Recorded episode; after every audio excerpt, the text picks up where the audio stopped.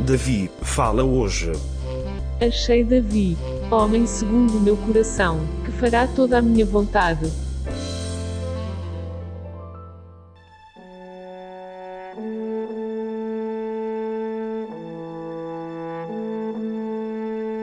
Este é o episódio número 11 Na Caverna de Adulão. No último episódio, vemos como Davi foi perdendo um a um os seus maiores apoios: a companhia e o amor da esposa, o companheirismo de Jonatas, a companhia sábia de Samuel e a ajuda espiritual do sumo sacerdote Abimeleque. Perseguido ferozmente por Saul, acabou por se refugiar em Gat, terra de Golias, e ali acabou por descer àquele que podemos considerar o ponto mais baixo da sua vida, ao fazer-se louco, espumando pela boca e esgravatando a terra perante o rei Aquis. Mas nem em Gat se sentia seguro, e dali se retirou, indo abrigar-se numa caverna, a caverna de Adulão. Ali começou uma nova etapa na vida de Davi.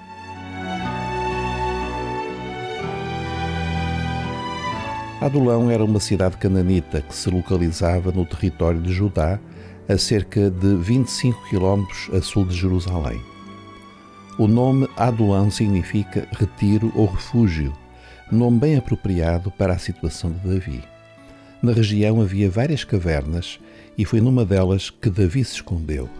Não podemos imaginar o que Davi pensava ao analisar a sua vida até aquele momento.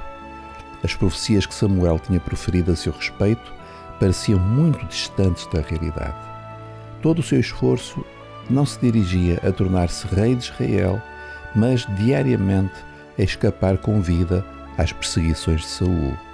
Não podemos saber o que ele pensava, mas sabemos uma coisa: Davi podia ter perdido tudo mas ainda lhe restava a sua fé no Senhor.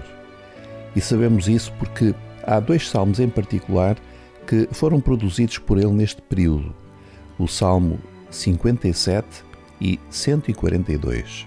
Vale a pena ler alguns excertos destes salmos. Talvez alguém que nos escuta neste momento se sinta como Davi. Pois bem, irmão, escuta a oração que Davi apresentou ao Senhor.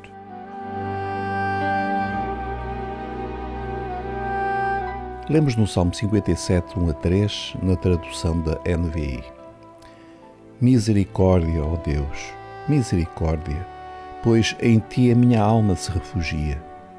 Eu me refugiarei à sombra das tuas asas, até que passe o perigo.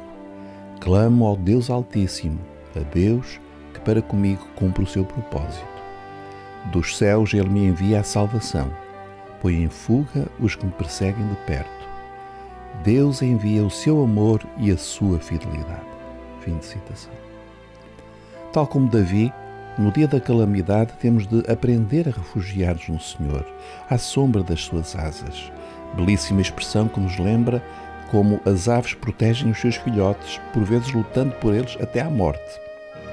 E Davi acaba por confessar com fé: Deus envia o seu amor e a sua fidelidade. Deus nunca pode usar como deseja uma mulher ou um homem que não confie e dependa inteiramente do Senhor. É certo que nós temos fé em Deus, mas dependemos demasiado de muitos outros apoios. Se o Senhor por vezes permite que percamos esses apoios, é com um único fim: que nos apoiemos inteiramente nele, com toda a confiança, experimentando o seu poder e a sua fidelidade.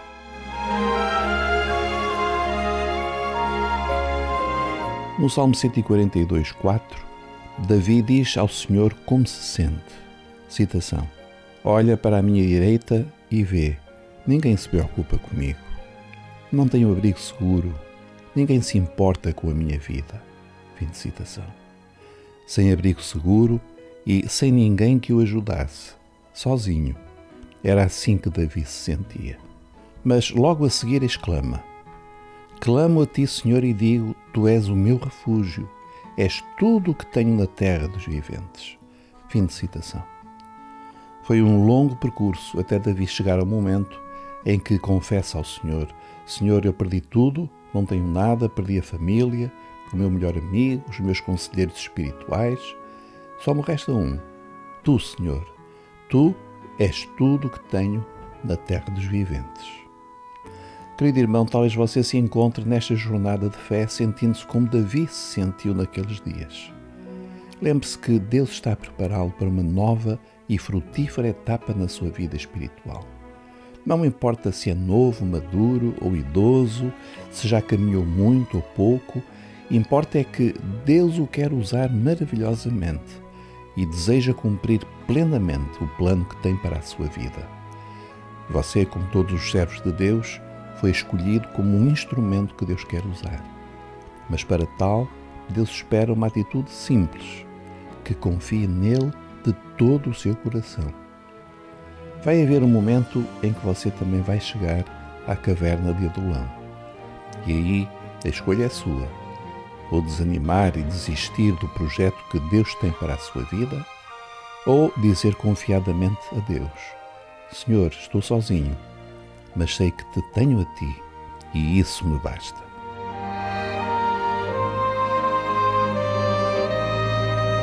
O que ouvimos hoje à nossa volta, muitas vezes, é bem diferente. Prega-se uma espécie de triunfalismo fácil, ensinando que Deus nos escolheu para sermos vencedores, o que é verdade, e que cada crente não deve aceitar perder, mas vencer sempre, o que é duvidoso. Essa fé instantânea que leva Deus a realizar todos os nossos desejos é sempre altamente duvidosa e até perigosa. Davi passou por várias perdas e aparentes derrotas. Talvez alguém, observando de fora, dissesse: Coitado de Davi, a vida dele só corre mal. O Senhor deixou de o abençoar. Sem saber que Davi estava a crescer na fé, estava a aprender a confiar em absoluto no seu Deus e em mais nada e em mais ninguém. O que Davi perdeu foi essencial para confiar mais em Deus, de modo a o Senhor o usar como depois o usou. Quanto mais Deus nos quer usar, mais Ele requer que confiemos nele de todo o nosso coração.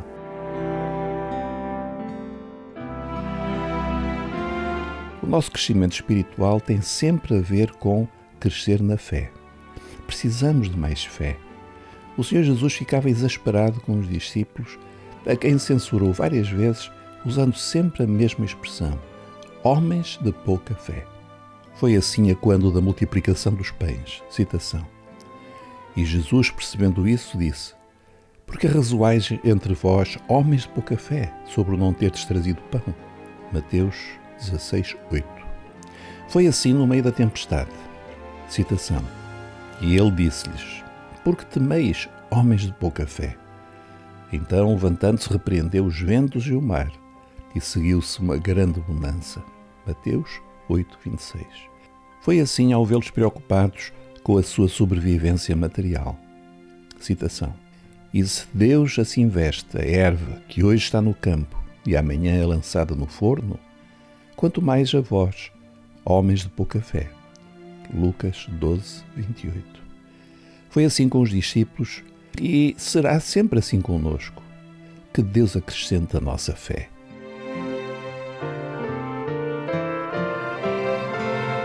Paulo era um homem de fé tinha perdido tudo e por isso a sua dependência de Deus era total. Escrevendo aos Coríntios, mostra-se entusiasmado com a obra em Éfeso e escreve: Porque se abriu para mim uma porta ampla e promissora, e há muitos adversários. 1 Coríntios 16, 9. O que é surpreendente é que Paulo não diga uma porta grande, mas com muitos adversários. Pelo contrário, ele diz uma porta grande e muitos adversários. Nota a diferença. Mas indica um obstáculo difícil, uma oposição. O I é apenas uma constatação. Em Éfeso havia muitos adversários, mas o Senhor iria tratar deles, porque aquela porta que se tinha aberto tinha sido aberta pelo Senhor. E assim se veio a confirmar. Grandes lutas e grandes vitórias naquela cidade onde Paulo implantou uma importante igreja na Ásia Menor. Continuaremos no próximo episódio a escutar o que Davi nos fala hoje. A paz do Senhor.